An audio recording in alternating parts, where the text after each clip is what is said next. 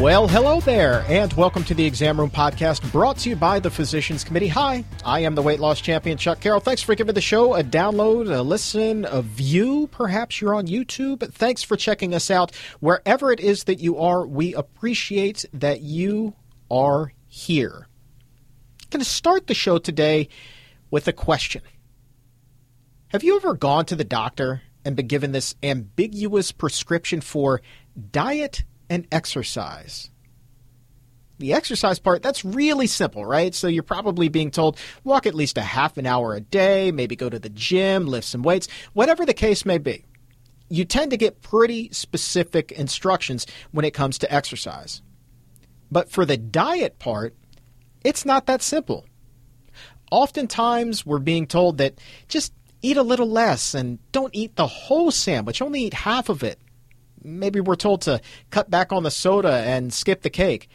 But why aren't we hearing about how the lunch meat on that sandwich increases your risk of heart disease and cancer?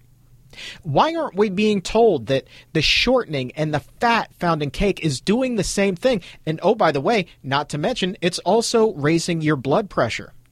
Well, on today's show, we're going to explain why those conversations with your doctor are not happening as I'm joined by Dr. Neal Barnard.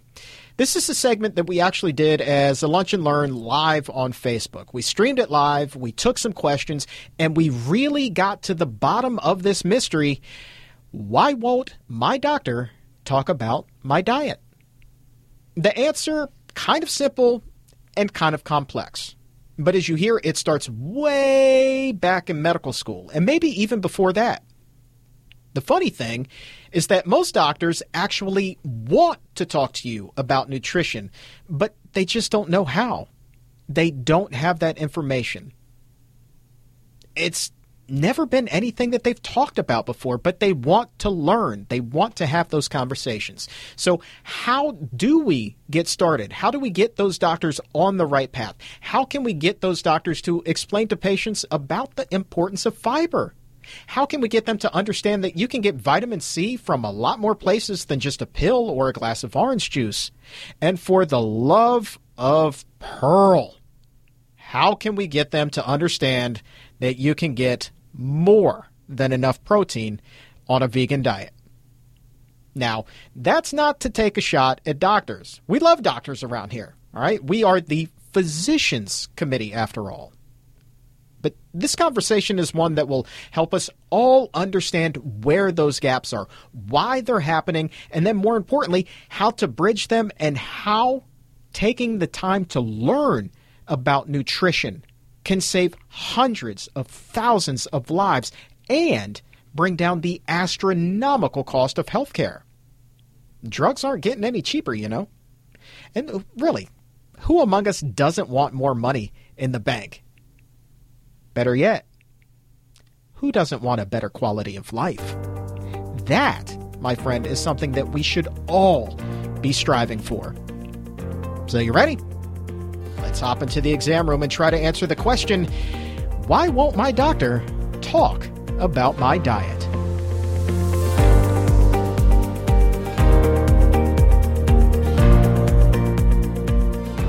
We are doing a very special live episode here, a lunch and learn, as it were, with Dr. Neal Barnard. Thanks for taking the time, my friend. Thank you, Chuck. Thanks to all of you for joining us. Glad to have you with us. I want to tell you a story, and this is something very funny. I went to my doctor about, oh, a year, year and a half ago, and uh, I hadn't seen him in a very long time.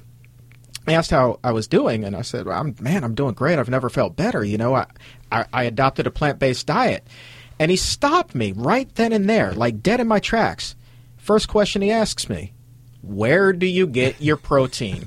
and mind uh. you, this is a bariatric doctor, so yeah, I was kind of taken aback by that. But then having conversations with you and the other uh, staff up at the Barnard Medical Center, this is kind of a common thing where a lot of times doctors really aren't as hip to the nutrition game as you would think that they they would be.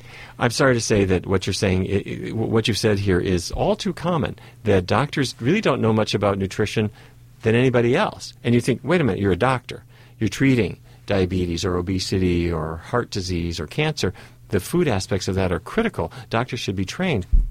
There's two issues. The first is that medical schools don't really focus on it very much. You'd think they would, they don't. The second issue is that after a doctor is out of medical school, there isn't any uh, real effort for them to stay in touch with the nutritional things that might be coming along, coming down the pike. And both are really important, and both are big problem areas. How, how, do you think that that really is impacting the state of health in this country? Because we, we start to see that obesity, start to see, we've seen obesity rates continue to rise. The, uh, the rates of other uh, correlated diseases continue to rise in your opinion, is that kind of a byproduct, a little bit of this lack of education? Well, can you imagine what what if doctors never counseled a patient to stop smoking? Would that affect things? Uh, the patient says, you know, I smoke about two packs a day, and the doctor never says a word.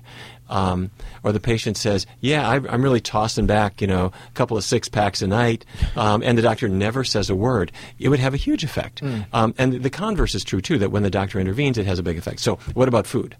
Um, just like tobacco and just like alcohol, food has a huge um, impact, except that not everybody's smoking, and not everybody has an alcohol problem, but every single person eats. Absolutely. And if the doctor doesn't jump in, f- first of all, it's bad for the patient because time can go by and the doctor neglects it, and neglects it. The other thing is it's bad for doctors. And here's what I mean.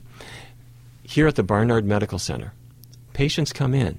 They might have had diabetes for 15 or 20 years, and no doctor ever talked with them about how about a low fat plant based diet? Let's see what that would, would do for you. And so they've never had that information. By the time they come to us, they've had kidney damage, they've had advancing atherosclerosis, their eyes might be affected, they might have peripheral neuropathy. These things should have been taken care of long ago by a knowledgeable physician. And I'll tell you, I'll, I'll, take that a step further and take it right back to the patient. I have a friend who I was telling about you know the benefits of plant-based dieting and, and he does have diabetes. He's had it for a number of years. And right. i asked him would you be interested in doing this? He's like i would but i'm scared to do it because i'm diabetic and my doctor isn't sure about it. Yes, uh, I'll tell you, it's it's a serious, serious issue. I was talking with a, a person not too long ago who had also has diabetes, um, younger, fairly young person, and uh, the person's doctor said, "Gee, uh, a vegan diet, would that be safe for you? Uh, and you think, what, what, what, were they talking about? Well, you're eating beans and fruits, and the, the carbohydrates might be dangerous and whatever. And so the doctor was not supportive. And the patient went ahead and did it anyway. Mm. And the person improved dramatically and was saying, why didn't, not only why didn't my outside doctor tell me about it, but why would the doctor kind of throw up a red flag? Um, so I think the answer to this is not really to condemn doctors, but it's to require them to know something about nutrition in the same way as if you had a doctor who said, I just don't know anything about statin drugs. I don't know what they do. Um, I don't know how they work. And I mean, that would just be ridiculous. Right. Um, why is it that that's permissible with food? That's a that's a fine question. Now uh, let's go back to medical school. Let's let's take it back a little bit. Right. When you say little to no time on nutrition is spent in med school, how little time are we actually talking about? Well, and also, what, what are we even talking about with regard to nutrition? Exactly. When, when, when I was in medical school, uh, we did have what you might call nutrition lectures. They were part of biochemistry. And they didn't, what they would say is here's the chemical structure of vitamin C. And uh, British sailors got scurvy if they weren't getting vitamin C, and so limes gave them vitamin C and cured that. What they don't talk about is anything that actually relates to your practice. I can tell you, we never see a patient with scurvy coming in here. So, th- so the medical student can cough up the word scurvy for a board exam, right. but they don't know anything more than that. So, but they can draw out the, you know the, the structure of the vitamins then the patient comes in and says, "Well, I've got type two diabetes, or I have uh, cancer in my family. Um, I'm concerned about Alzheimer's disease. How could nutrition affect my risk?" There's huge research on all of these things, and if the doctor isn't keeping up, they're, they're really just fumbling with it. So, back to your question about medical schools, um, they might have something that sort of passes for nutrition, but it's not practical, and many of them have really basically nothing. Um, it's starting to change. There are some places where they have what they call a culinary medicine program, where they learn a few things, um, but we need to go much, much further. What is the general feeling? I, I, think that there was a study done not too long ago uh, where a number of physicians were asked should they be talking more with their patients about nutrition? Mm-hmm. And I believe that the overwhelming majority of those physicians said absolutely we should be doing that. but then they reached that impasse of we don't know how. Yes, th- that's right. And there was a similar survey of. Uh, of senior residents, uh, medical residents, and they said we really want more training. They'd like to have training. So it's not that they're really opposed to it; um, they're just sort of not getting it. Um, but again, there's really two things. It should be part of medical school, but that's not enough because let's say you graduated from medical school in 1995. Well, you know, our research on vegan diets for diabetes was published a lot, of, right. a lot more recently right. than that. Right. So, uh, and all the work on, on Alzheimer's was published a lot more recently than that. So, doctors have to keep up to date.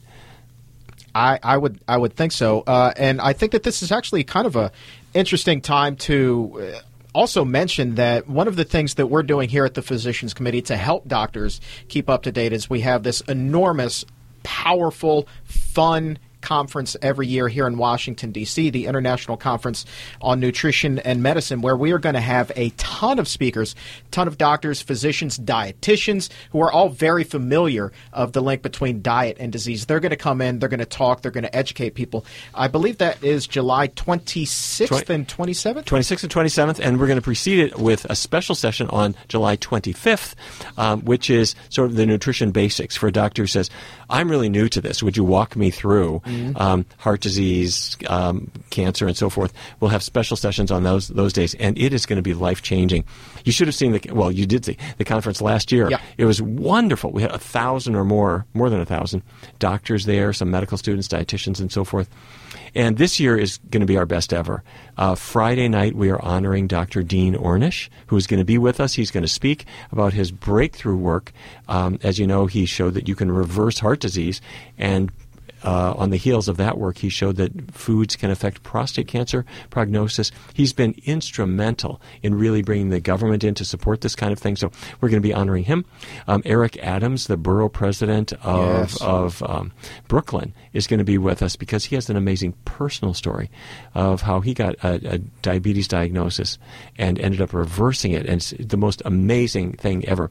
But we're actually going to start the, the, the main conference off on Friday morning Paul Ridker will be there, who is a real leader uh, in the world of cardiovascular disease. And he'll say cholesterol is important, but it's not all there is to it.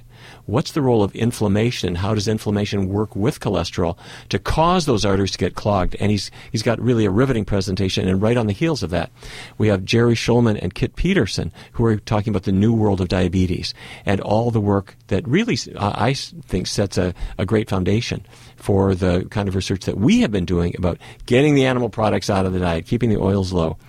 Um, we have special panels for doctors in practice. How do I integrate this into my own practice? And it's it's people leave. They're just their eyes are opened and they have a blast. Not to mention the fact that the food is all, all healthy and totally oh, plant based. Yeah. Yeah, that that is definitely the the, the plus there. I, have been to the past two conferences and have never walked away hungry, never walked Yeah. away disappointed. It is absolutely fantastic. Um, I should also mention that if you are unfamiliar with Eric Adams' story, uh, I really recommend that you go back and subscribe to the Exam Room podcast. I had an opportunity to interview him a few months back and talk about a powerful story. You know, this this guy went from that ultra macho world of being a policeman, adopts I mean has all sorts of health issues, adopts the plant-based diet, gets his life turned around. Now he's the as you said, the Brooklyn borough president. And so for all of his thousands, tens of thousands, maybe even 100,000 constituents there in Brooklyn, he's really bringing forward his knowledge what he's learned about that plant-based diet. I want to say his impact has, has been even bigger than that. He's affecting all of New York City, and, and, and that in turn is sending ripples through all of New York State and everywhere else. Whenever he speaks, he lights people on fire because um, he, he he was surprised to ever get this diagnosis of diabetes, and it was in poor control. And he, unlike this idea, well, people won't really change. He grabbed a hold of a healthy diet. He plugged it in. He made it work. And now he wants everybody to know about this life saving information. So he'll be with us, and we'll have a huge crowd of other people um, there with lots, lots to say. And I hope that uh, people will join us. There, I mentioned doctors, but dietitians can come. Nurses will come. We have lots of nurses and nurse practitioners, and uh, everybody gets credits, which, Hey. which they need. If you need your continuing medical education credits or continuing education credits, you get those. Um, so it's it's I have to say for me, I've just been so thrilled to see this huge community that, is, that has grown up around it. it. It really is fantastic, and that place was overflowing last year. I don't know how we're going to fit even more people into Yeah. the conference this year. Um, so that that certainly does bode well for what it is that we're talking about here today in terms of doctors seeking out this information.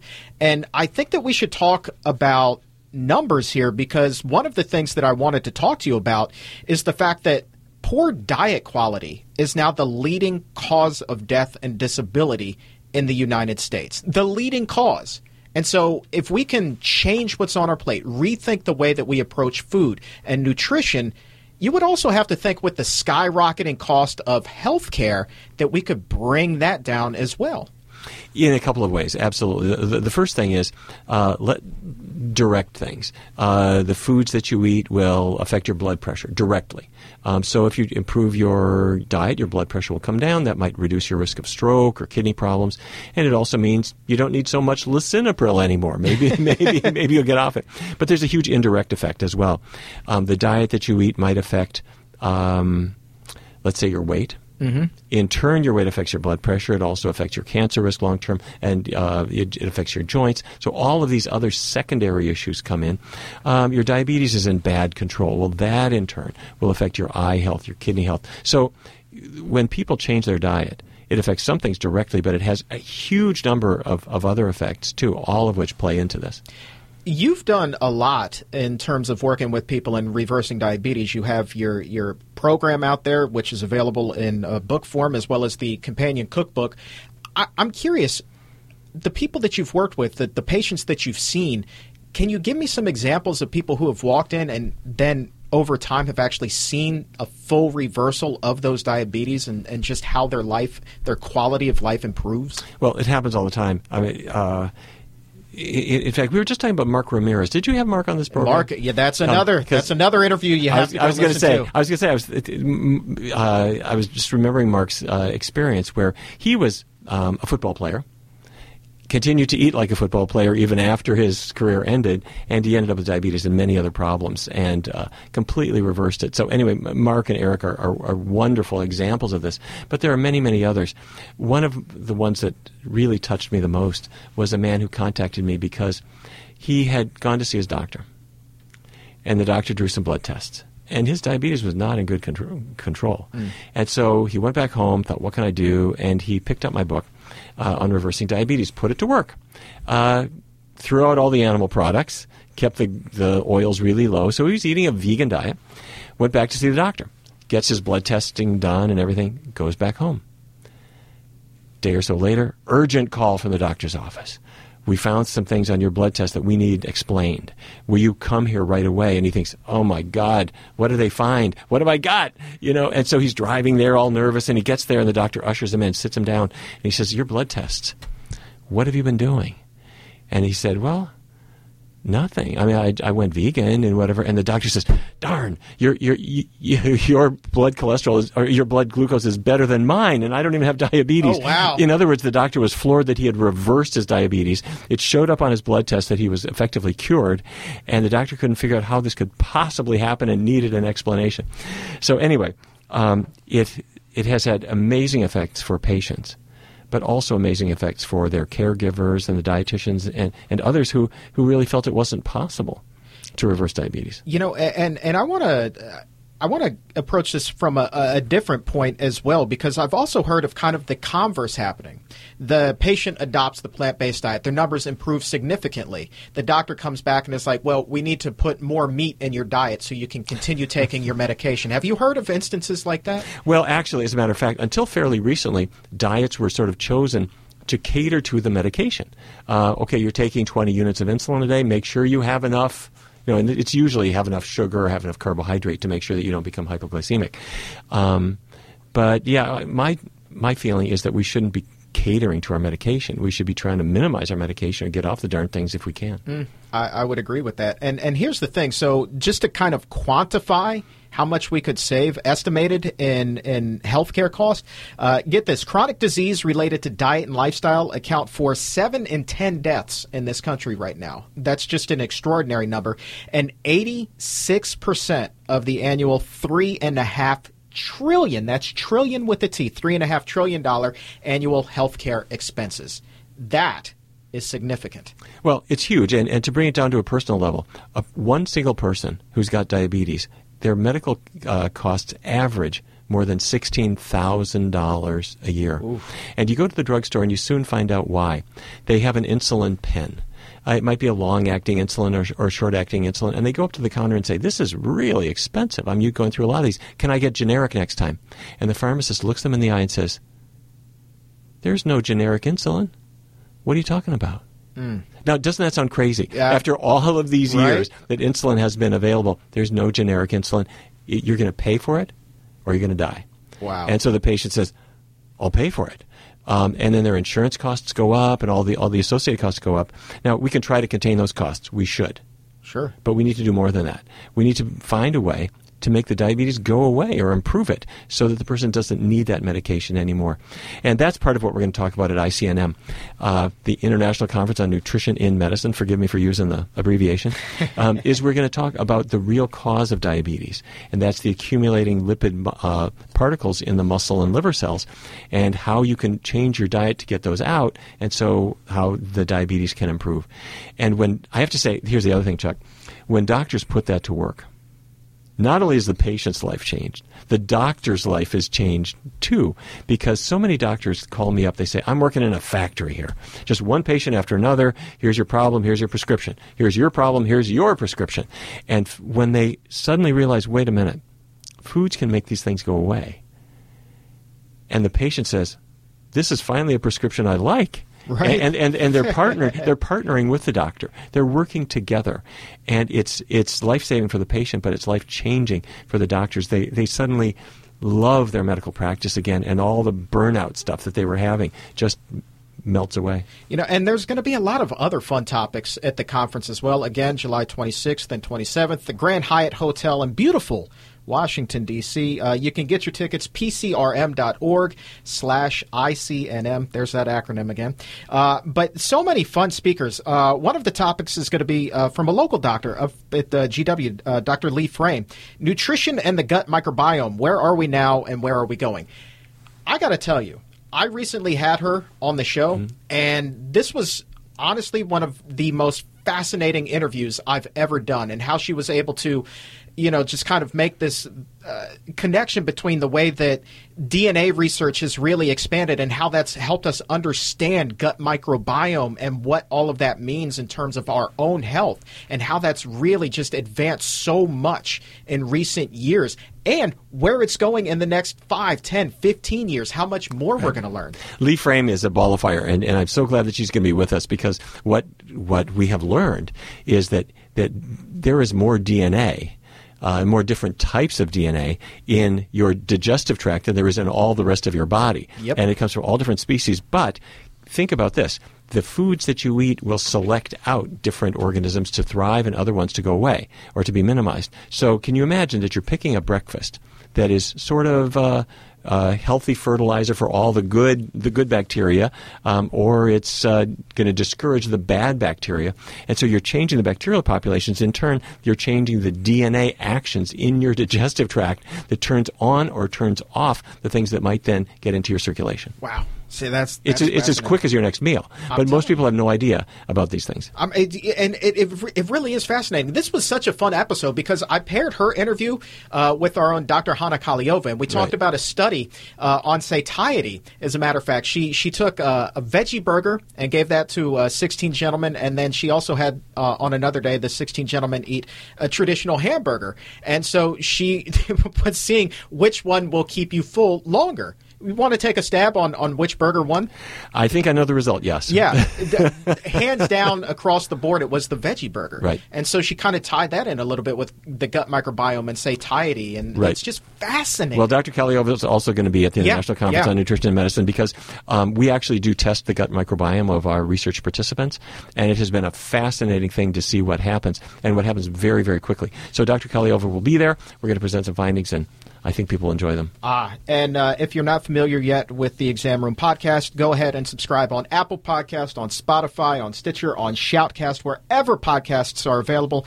That is where you can find the Exam Room by the Physicians Committee. New episodes every Wednesday and bonus episodes every now and again on uh, Facebook as well. Uh, listener questions before we wrap up and, and let people get on with their day. I'm in. Uh, a lot of people actually asked this question, and they said, "What do you think about doctors referring their patients to registered dietitians?" I think it's a good idea.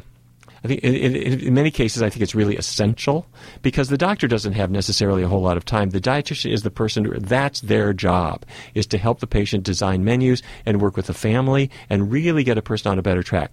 Now, it's important for dietitians to understand the latest science too. Many of them are terrific, including all the ones we have here. There are others where they haven't learned as much as they need to about plant-based diets, so I'd encourage them to do that. A lot of people also asking this. Uh, I can tell you from experience, I have family members on Medicare, Medicaid, older, uh, and they have just a host of health issues. But every time they go to see the doctor, that visit is capped at 15 minutes. And as soon as that 15th minute ticks away, that doctor is out the door. So the question was then raised what if the doctor only has a few minutes with the patients and doesn't have the time? How then do they have that conversation? Uh, well, I I th- think one of the things to do is to take your clock and throw it out the window. Boy. Um, I mean, there there are times there are times where the patient has an issue that that might take you 16 minutes or 25 minutes or an hour and a half, and you have it's your professional job to to help that person. Um, I mean, let me go further. I mean, there was a time when doctors would go to your house, and we called it a house call, and there was nothing unusual about that. Uh, there were times where you would talk to the patient on the telephone, and nowadays there's so much, so many barriers between doctors and patients. I think those need to be erased. Um, however, I, sh- I will also say this: that I don't think the doctor necessarily has to do all the nutritional counseling. I think they need to take just a couple of minutes and say, here's why nutrition matters. Here's the kind of diet that I'd suggest for you. But the heavy lifting is really going to be done by the registered dietitian and by the classes so the patient gets really detailed information and ongoing support.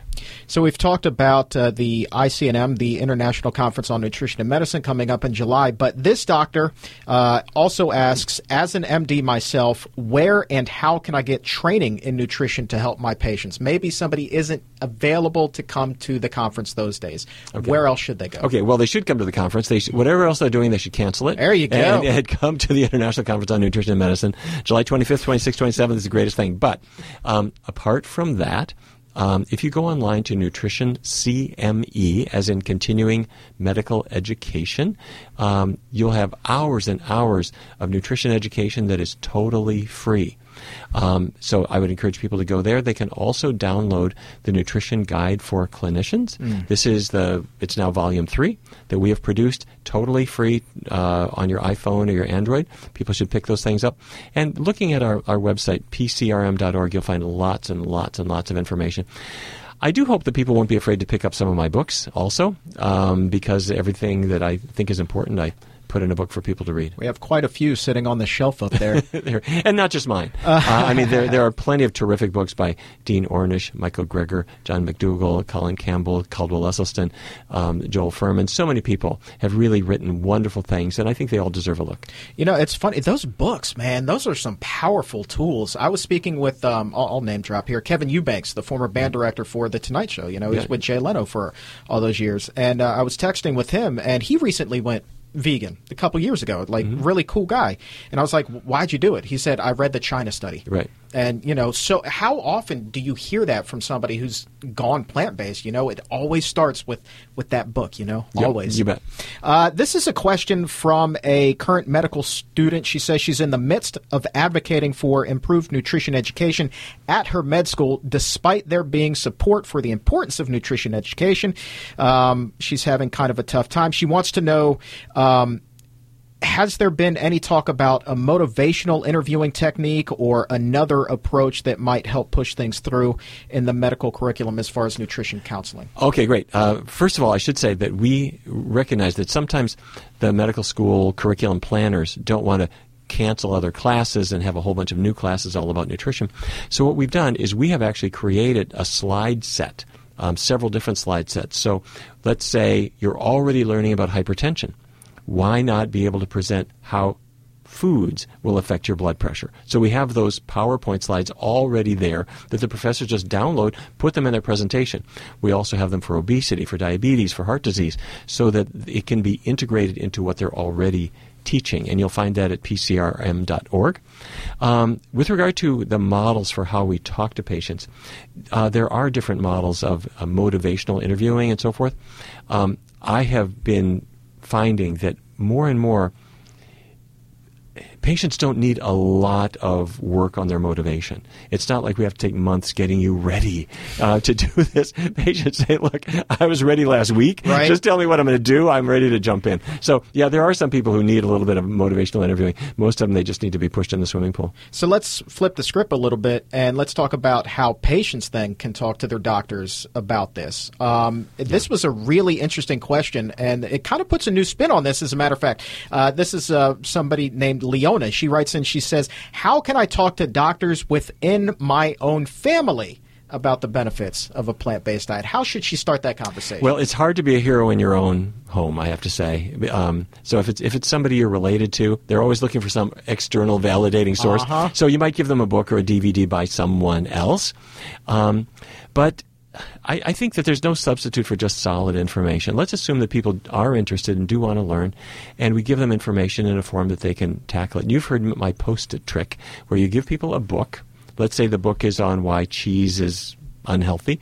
Um, you give them a book, but you don't just give them a book you put a post-it note on page 143 and another one on page 157 and then you say to, the, to your loved one i want to give you this book but i really thought of you at a couple points in the book so instead of the book just sitting there unopened which is normally what happens when you give people a book they as soon as you're out of the room they tear it open and they're starting to read page 147 153 they want to figure out why you thought of them so i never give a book without um, of highlighting a few pl- things that people have to read.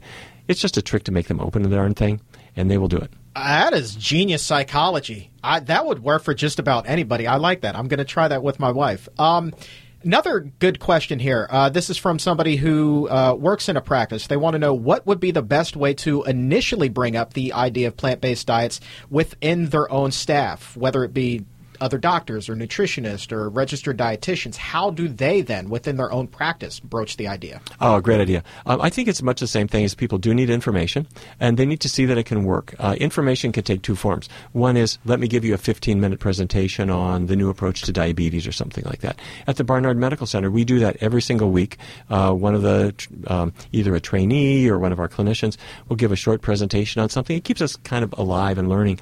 And all medical practices can do that. But the other source of information is not just um, the latest facts about diabetes, but also the information we get through our tastes. So, all cater lunch today. so, when people have started to realize there are cool new products and new tastes, or when we're taking the staff out to lunch, you pick the place or pick the menu, then that breaks down those barriers bit by bit. Do you think that studies uh, or um, case studies. Uh, let Yeah, me let me yeah, figure out wh- which is you know going to open the eyes more. I would think for me personally, and I'm not a doctor, I would think you know something anecdotal like a case study would be more effective to get the eyes open a little bit at first, because then you say, "Wow, this patient, this happened. That's pretty incredible." Then you dive into the more hardcore research. Which do you think Yeah. is more eye opening? Yeah, I, I, I, I think that what you're saying is right, and we've we've heard so often that a doctor was really reached by a patient who came in and had adopted um, the dietary guidelines that we have for diabetes or whatever, and the doctor was blown away and now prescribes it for all their other patients. We see we do see that a lot, um, but there are other doctors who want to see a um, randomized clinical trials or they want to see a meta-analysis or whatever. We got all that stuff, um, so we have them. Um, but yes, um, you can r- describe a case that you've seen and encourage people to other people to, to try that approach. Here's a big one. Uh, this this is a big one. This is um, a listener who writes, "Why won't some insurance companies pay for nutrition counseling?" Yeah, luckily most of them do nowadays, and they really should.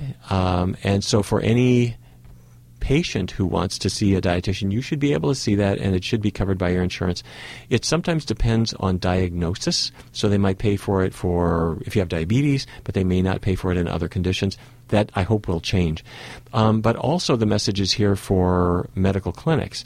Um, there's an endocrine clinic that I'm aware of where they've got so many people with type 2 diabetes, there's not a single dietitian on the whole staff. Um, and that Wow. ought, that ought, that really ought to change. And for the practitioners, I want them to know that that if you employ a registered dietitian, which I hope you do, um, they'll get paid. You'll get paid. You know, it's it's not as if this is not vol- volunteer activity for them. Um, at least not for the most part. so, um, so we have at the Barnard Medical Center, we have four registered dietitians who work with us, and it's it's great for the patients. Yeah. it's great for the caregivers because they know you've got the experts there. Yeah, uh, it's it's really hard for me to to fathom that there's a practice out there that doesn't have a dietitian, a nutritionist, because then if you don't have that, you kind of run the risk of giving this vague prescription of diet and exercise to the patient. And I remember one time specifically when I was still overweight, asking, you know, what diet should I go on, and was just told flat out by a doctor just to eat more fruits and vegetables and less fast food. I was like, that's kind of vague, you know? It's like I get where you're going, but can you give me an actual plan? They couldn't do it. They Yeah, or, or it. just eat right, or or don't eat anything white. Maybe you've heard that. They- They're trying to say don't eat sugar and white flour and whatever. Right. But um, frankly, that's very anemic um, advice. Um, and so the way we do it is, is completely different. We'll say, um, if you've got diabetes or weight issues, we're going to take the animal products out of your diet. So here's what that means. And we're going to keep oils really low. And then how to pick the healthy choices from what's left. And then we also have particular ways that allow the patient to begin. So let's take the next seven days. Here's your assignment for, the, for these seven days. Here's your assignment for the next couple weeks after that. So you make it really practical. Give people a path to follow. You know, I would also encourage people to take a look at the 21 day uh, vegan kickstart app that we have. That's another free one available in uh, Oh, Apple yes. and I, uh, uh, iPhone and Android devices. Absolutely, it's magnificent. Recently overhauled too. Uh, those recipes are are just top notch. In English and Spanish. That's right. Um, here's kind of a wild card question, but I think it kind of ties together. Um, somebody wants to know uh, what's the best way to stop cravings for animal products and junk food. So they see this research. Maybe their doctor even broaches the idea of a plant based diet being so beneficial. But how then do they stop the cravings for the foods they've been eating? Yeah, great, great question. Um, first of all, let me say that I think a lot of people will imagine that food addictions only affect certain people. I think they affect almost everybody to one degree or another because, let's face it, foods are, are marketed in a way that they just are kind of, they can get you hooked. So let's say a person is hooked on cheese and meat and so forth. Um, several things. Number one, understand why you want to break free. So know the hazards of these things, the cholesterol, and fat, and what it's doing to your body. So information number one. Number two, um, I think it's useful to take a break uh, but focus on the short term. Don't say to yourself, for the rest of my life, I'm never going to have another, you know, fill in the blank. Right. Uh, that's too much of a burden. Instead, say, for this week, here's what, what I'm going to do. And I'll, I'll reevaluate after the week. Fine, no pressure. So you know if you don't like what you, the way you're going, you can you can change course. What obviously happens though is after that week, a person feels more power. Uh, where I think we run into trouble though is if we tease ourselves. I'll have it just a couple times a week. You're reigniting the the taste for those things, and you're never forgetting it. It's like a, a smoker who just stops. That's way easier than a smoker who tries to cut down and have just a cigarette every couple of days. It, it just reignites their craving. That that's such a big topic of debate. Debate. Do I do I go all in overnight, or do I kind of taper off, like gradually get into the whole plant based thing? It's so funny. Like so so many people are scared just to dive right into the deep end. They're afraid of what's going to happen. Right. They're afraid of letting go. Let me tell you a story before we wrap things up. We we have just about five more minutes here. I remember before I had bariatric surgery, and, and this is the honest to God's truth, you have to go to a support group. And when you, you're dealing with patients who are, in my case, 420 pounds, but there were people who are 500 and 600 pounds in the same group. We were all in a really bad way. After the surgery, they were so afraid of giving up their, their favorite foods, the foods that they've been eating. They had talked, they asked the doctor flat out. It was like, can I still take a bite of this, chew it up, and then spit it out? That's a serious thing. Yes. That's food addiction. Uh, it is, and it's very widespread. And, and the, the best answer to it is to, to really realize that we may love these foods, they don't love us back at all.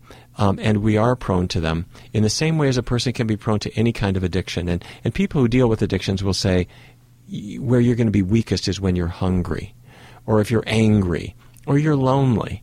Um, th- th- these kinds of things um, will cause people to really want, or, or, also if you're tired, you didn't sleep last night, so well, I'll just eat anything to get through the day. Um, that's not just true for cigarettes and alcohol and drugs. That's also true for food. And if we remember those things, we'll keep ourselves less vulnerable. Now, you said, can a person cut down? Sure, they can. And if they cut down, that's good. That, that, that's, there's nothing wrong with that. But at some point along the line, do a clean break, even if it's for a short period, like three weeks, mm-hmm. because that allows your taste buds to forget. Mm-hmm. And if you have chocolate, if you haven't had chocolate in two months, it's not necessarily calling your name today. If you had it yesterday at about this time, it it, it, has caused you to want it. It's, it turns that little little alarm on that, that comes on every day. So if you can break f- free for a short period of time, it gives you power. Uh, this is a, a, serious question, kind of unrelated, but I think it's it's a really important one. Uh, this is from somebody uh, who is watching right now. Um, she's uh, saying that her mom is extremely overweight and then gets extremely angry when she tries to broach the subject of that with her mom. What does she do? She says, I love her. I'm only 21. I don't want to lose her. Well, I think those words are the most important um, because if it's if you're trying to do an intervention by capturing her and throwing out all the bad foods, then you're setting up a power struggle.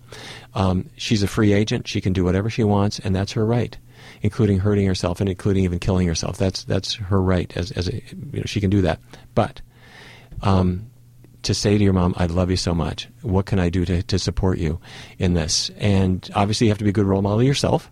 Bring healthy foods along. Make sure that everything you do, you do it with love. And um, I don't mean that in a in a funny way or hippie way. I just mean that's got to come come through because she's defensive and she's a little ashamed and she feels guilty about things. And so you've got to just sidestep that. But I'll tell you one of the funnier ones uh, Benjamin Spock, the famous pediatrician mm-hmm. um, who wrote Baby and Child Care. It was the biggest selling book of all time, other than the Bible. Um, huge, huge book, Baby and Child Care. Um, he had in the he wrote the seventh edition of this book, and he said, "I'm sorry, everybody, I was wrong. I wrote that that." Uh, that you need to give meat and dairy to your kids man, was I wrong. When the kids are raised on vegan diets, they're healthier than everybody. And he had adopted a vegan diet himself. But he did it for health reasons, because his health was bad. His wife, Mary, would once in a while see a little cheese in the refrigerator. And she'd say, Ben, you know, what's the deal with this? Uh, and, and, he would say, "Oh, I just bought it at the store. I just couldn't resist. You know, it just smelled so good. I got some." She said, "Well, Ben, I think I'm just going to throw that away." and she would put it to him in such a loving way because Ben, I just love you so much, and he was, eh, or he would come to the refrigerator one day and say, Mary, what happened to that cheese that I bought? She said, Ben, I just love you too much. I just threw it away. So the point is, you don't get into a power struggle with somebody who, who, who, who doesn't want to get into one. What you do instead is you say, you share information, you share it lovingly, and they'll come around in their own time. And, and let me speak to this from experience, being on the side of her mother, being that former overweight guy. When I was at my heaviest, I had a group of friends try to organize an intervention from me. And I felt like I was under attack. And I excommunicated them for about two years, just cut them out of my life. It completely backfired. If they were to have taken the approach that you talked about, to come in with, you know, love and compassion and just tell them straight up, like, you know, God, we love you, Chuck. We're worried about you. Here's some information. And do it one at a time. You know, you don't have to, to every single right. every single person who's got a food issue, which is most everybody. Right. Um, even I mean, even people who are who are at a fairly healthy weight, right. they all think I could do better. Everyone has guilt and shame about these things, and the idea is not to make that worse. Um, we're all in this together. Oh, yeah. You know, nobody is following an absolutely perfect diet. So the idea is let's figure out how we can do better. Let's share healthy recipes, healthy programs, healthy books, whatever it is. Have some fun with it. Um, I think that's the way to get it yeah, done. and, and, and the person will be receptive. Whether or not you realize it or not at the time, you may have a little bit of a dust up right there, may ruffle a little bit of feathers, but as soon as you, there's some separation between the two of you, you're going to step back, that person is, and they're going to think. They're going to have time to process what just happened. And yeah. that's when the change occurs. But if you keep beating them over the head and they feel like they're under attack, that's when things can kind of go awry. So I like your advice a lot. You can also do it together. You could say, okay, let, us say it's parents they got one kid who's really the heavy kid you don't say you have to do this what you do is you say we how about if we do an experiment as a family mm-hmm. let's do vegan for the next three weeks eh, who's in Right. And we're all in, so we're going to do it together. So you don't point a finger. Uh, real quick before we get out of here, we should also mention that here at the Barnard Medical Center, we have patient classes as well, so that we can, our experts, our doctors, our nutritionists can help disseminate a lot of this information, pass that on to people as well. The patients they will see the doctor or see the nurse practitioner. Uh, they can then see the registered dietitian. The, diet, the, they, the, then they can get referred to the classes which they can attend for free mm-hmm. forever. Um, it's allowed so many people to really change their lives. It's it's phenomenal. And again, uh, please, the International Conference on Nutrition and Medicine, July 26th and 27th, the Grand Hyatt in Washington, D.C. Register right now, pcrm.org slash ICNM. We're going to be doing the show live from out there. Maybe Great. we can do another Facebook Live. I know you're going to be ultra busy those few days, but maybe you can carve out a half hour, come back. I'm in. All right. Thank you, Chuck.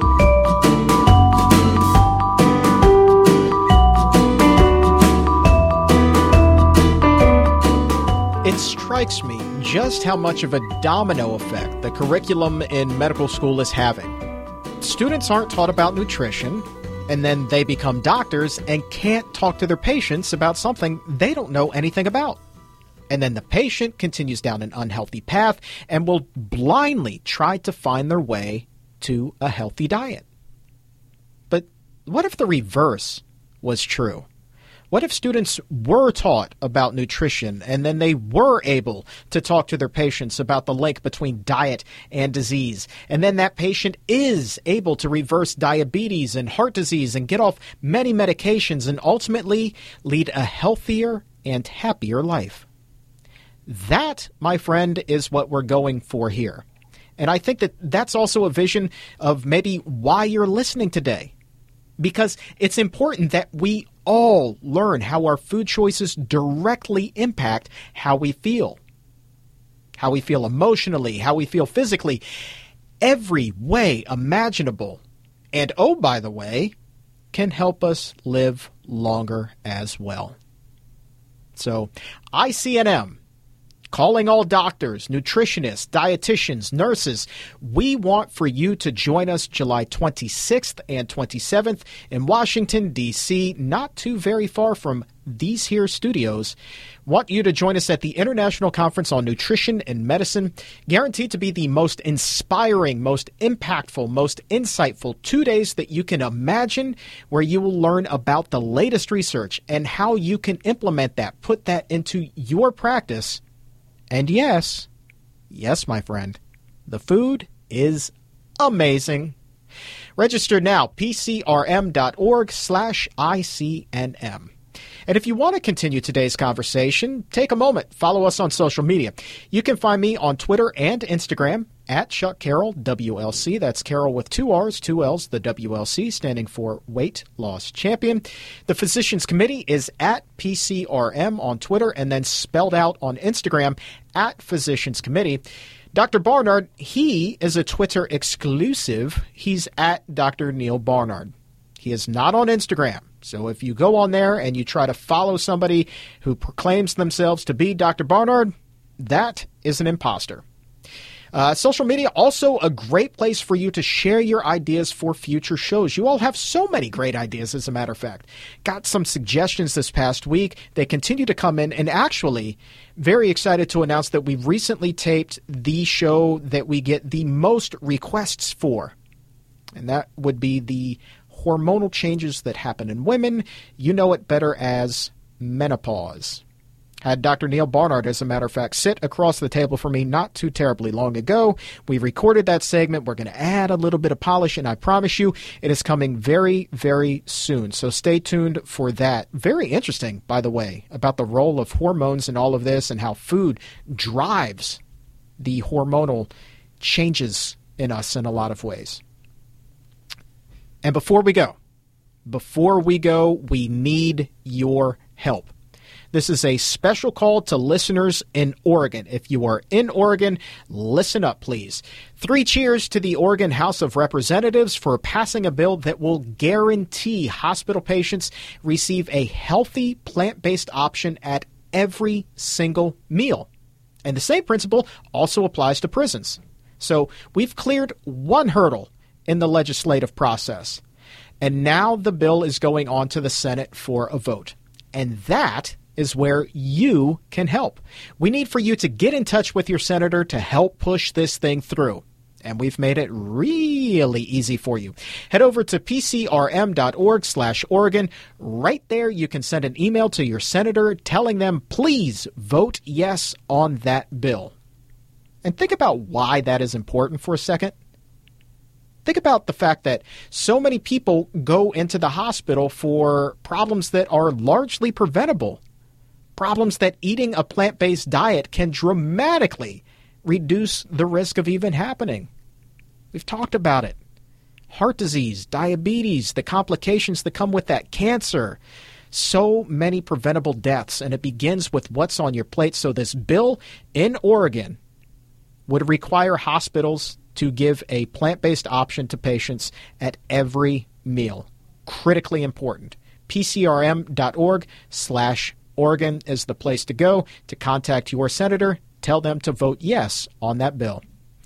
And you know how we were talking also during the show about how much money could be saved in healthcare costs if doctors were armed with more information about plant based diets?